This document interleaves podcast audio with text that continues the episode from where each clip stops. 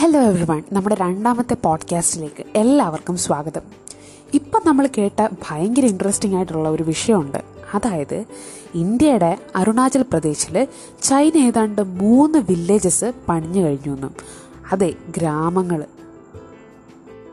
ബംല pass എന്ന് പറയുന്ന സ്ഥലത്താണ് ഇവർ ഈ ഗ്രാമങ്ങൾ പണിഞ്ഞിരിക്കുന്നത്. ബംല പാസ് എന്ന് പറയുന്നത് ഇന്ത്യ ചൈന ഭൂട്ടാൻ എന്നൊക്കെ പറയുന്ന ഈ മൂന്ന് രാജ്യങ്ങളുടെ ഇടയ്ക്ക് അരുണാചൽ പ്രദേശിന്റെ അടുത്തായിട്ട് വരുന്ന ഒരു സ്ഥലമാണ്.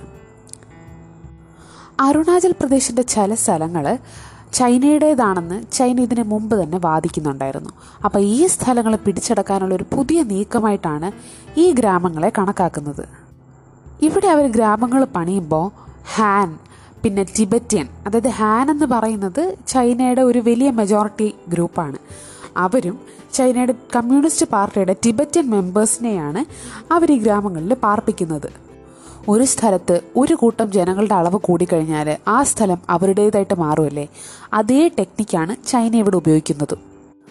ഇതേ ടെക്നിക്കാണ് ചൈന സൗത്ത് ചൈന സീയിൽ ഉപയോഗിച്ചത്. ചൈനയുടെ താഴെയുള്ള ഒരു കടൽ ഭാഗമാണ് സൗത്ത് ചൈന സീ അവിടെ കുറേ ദ്വീപുകളുണ്ട്. ഈ ദ്വീപുകളൊക്കെ പല രാജ്യങ്ങളും അവകാശപ്പെടുന്നുണ്ട്. ചൈന ജപ്പാൻ ഫിലിപ്പീൻസ് ഇങ്ങനെ പല രാജ്യങ്ങളും അവിടുത്തെ പല ദ്വീപുകളും അവകാശപ്പെടുന്നുണ്ട്. അപ്പോൾ ഈ ദ്വീപുകളൊക്കെ ചൈനയുടേതാക്കാൻ വേണ്ടിയിട്ട് അവിടൊക്കെ ചൈനക്കാരെ വിന്യസിപ്പിക്കും. അത് തന്നെയാണ് ഇവിടെ സംഭവിച്ചിരിക്കുന്നത്.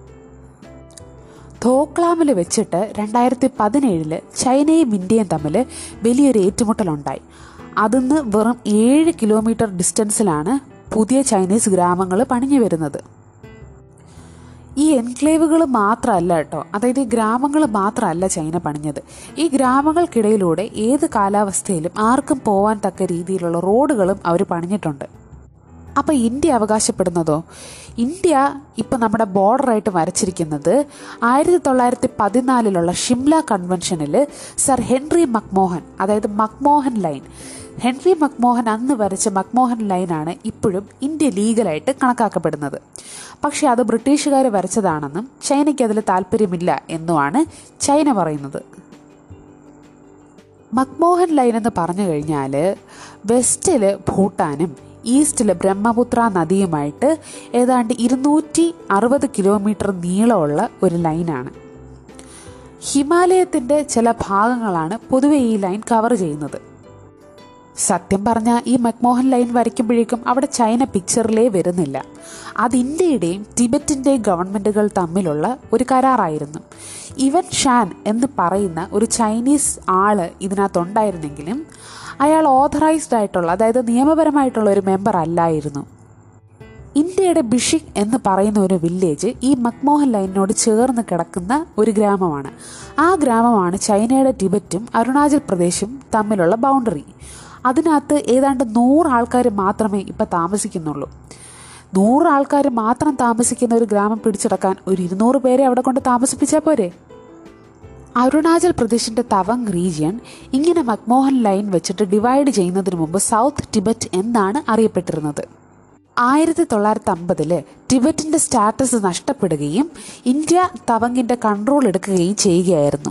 അപ്പോൾ ഇതേ തവാങ്ങാണ് ചൈന ഇപ്പോൾ പിടിച്ചിറക്കാൻ നോക്കുന്നതും. സലാമി സ്ലൈസിംഗ് എന്ന് കേട്ടിട്ടുണ്ടോ? സലാമി സ്ലൈസിംഗ് എന്ന് വെച്ചാൽ ക്യാബേജ് അരിയുന്ന പോലെ. ക്യാബേജ് അരിയുന്ന പോലെയാണ് ചൈന പല രാജ്യങ്ങളുടെയും പല ഭാഗങ്ങളും പിടിച്ചടക്കുന്നത്. സലാമി സ്ലൈസിംഗ് എന്ന് കേട്ടിട്ടുണ്ടോ? സലാമി സ്ലൈസിംഗ് എന്ന് വെച്ചാൽ ക്യാബേജ് അരിയുന്ന പോലെ. Partial islands Aksai Chin Tibet ഇതൊക്കെ ചൈന പിടിച്ചടക്കിയത് ക്യാബേജ് അരിയുന്ന പോലെ പതുക്കെ പതുക്കെ ഓരോ രാജ്യത്തിന്റെ പല ഭാഗങ്ങളും പിടിച്ചടക്കിക്കൊണ്ടാണ്. ഇതിനു വേണ്ടി ആ സ്ഥലം ആദ്യം ചൈന ക്ലെയിം ചെയ്യും. എങ്ങനെ? അവിടെ സ്വന്തം ആൾക്കാരെ വിന്യസിപ്പിച്ചുകൊണ്ട്. പതുക്കെ പതുക്കെ ഈ സ്ഥലം ഞങ്ങളുടേതാണെന്ന് അവർ റിപ്പീറ്റ് ചെയ്യാൻ തുടങ്ങും. ഇങ്ങനെ പറഞ്ഞ് പറഞ്ഞ് വലിയൊരു പ്രൊപ്പഗണ്ട തന്നെ അഴിച്ചുവിടും. ഇതിനുശേഷം അവർ പിന്നെ ആർമി അറ്റാക്ക് നടത്തും. പിന്നെ ആ സ്ഥലം പിടിച്ചടക്കും. ഇതേ ടാക്ടിക്സ് ആണ് ഇന്ത്യയിലും അവർ ഉപയോഗിക്കുന്നത് എന്നുള്ളത് നമുക്കിപ്പോൾ വ്യക്തമായി കഴിഞ്ഞു. ഇതിനോട് ഇന്ത്യ എങ്ങനെയായിരിക്കും പ്രതികരിക്കുന്നത്? അത് നമുക്ക് കാത്തിരുന്ന് തന്നെ കാണേണ്ടി വരും അല്ലേ? അപ്പോൾ അടുത്തൊരു ഇൻഫർമേറ്റീവ് ആയിട്ടുള്ള പോഡ്കാസ്റ്റിൽ കാണുന്നത് വരെ ബൈ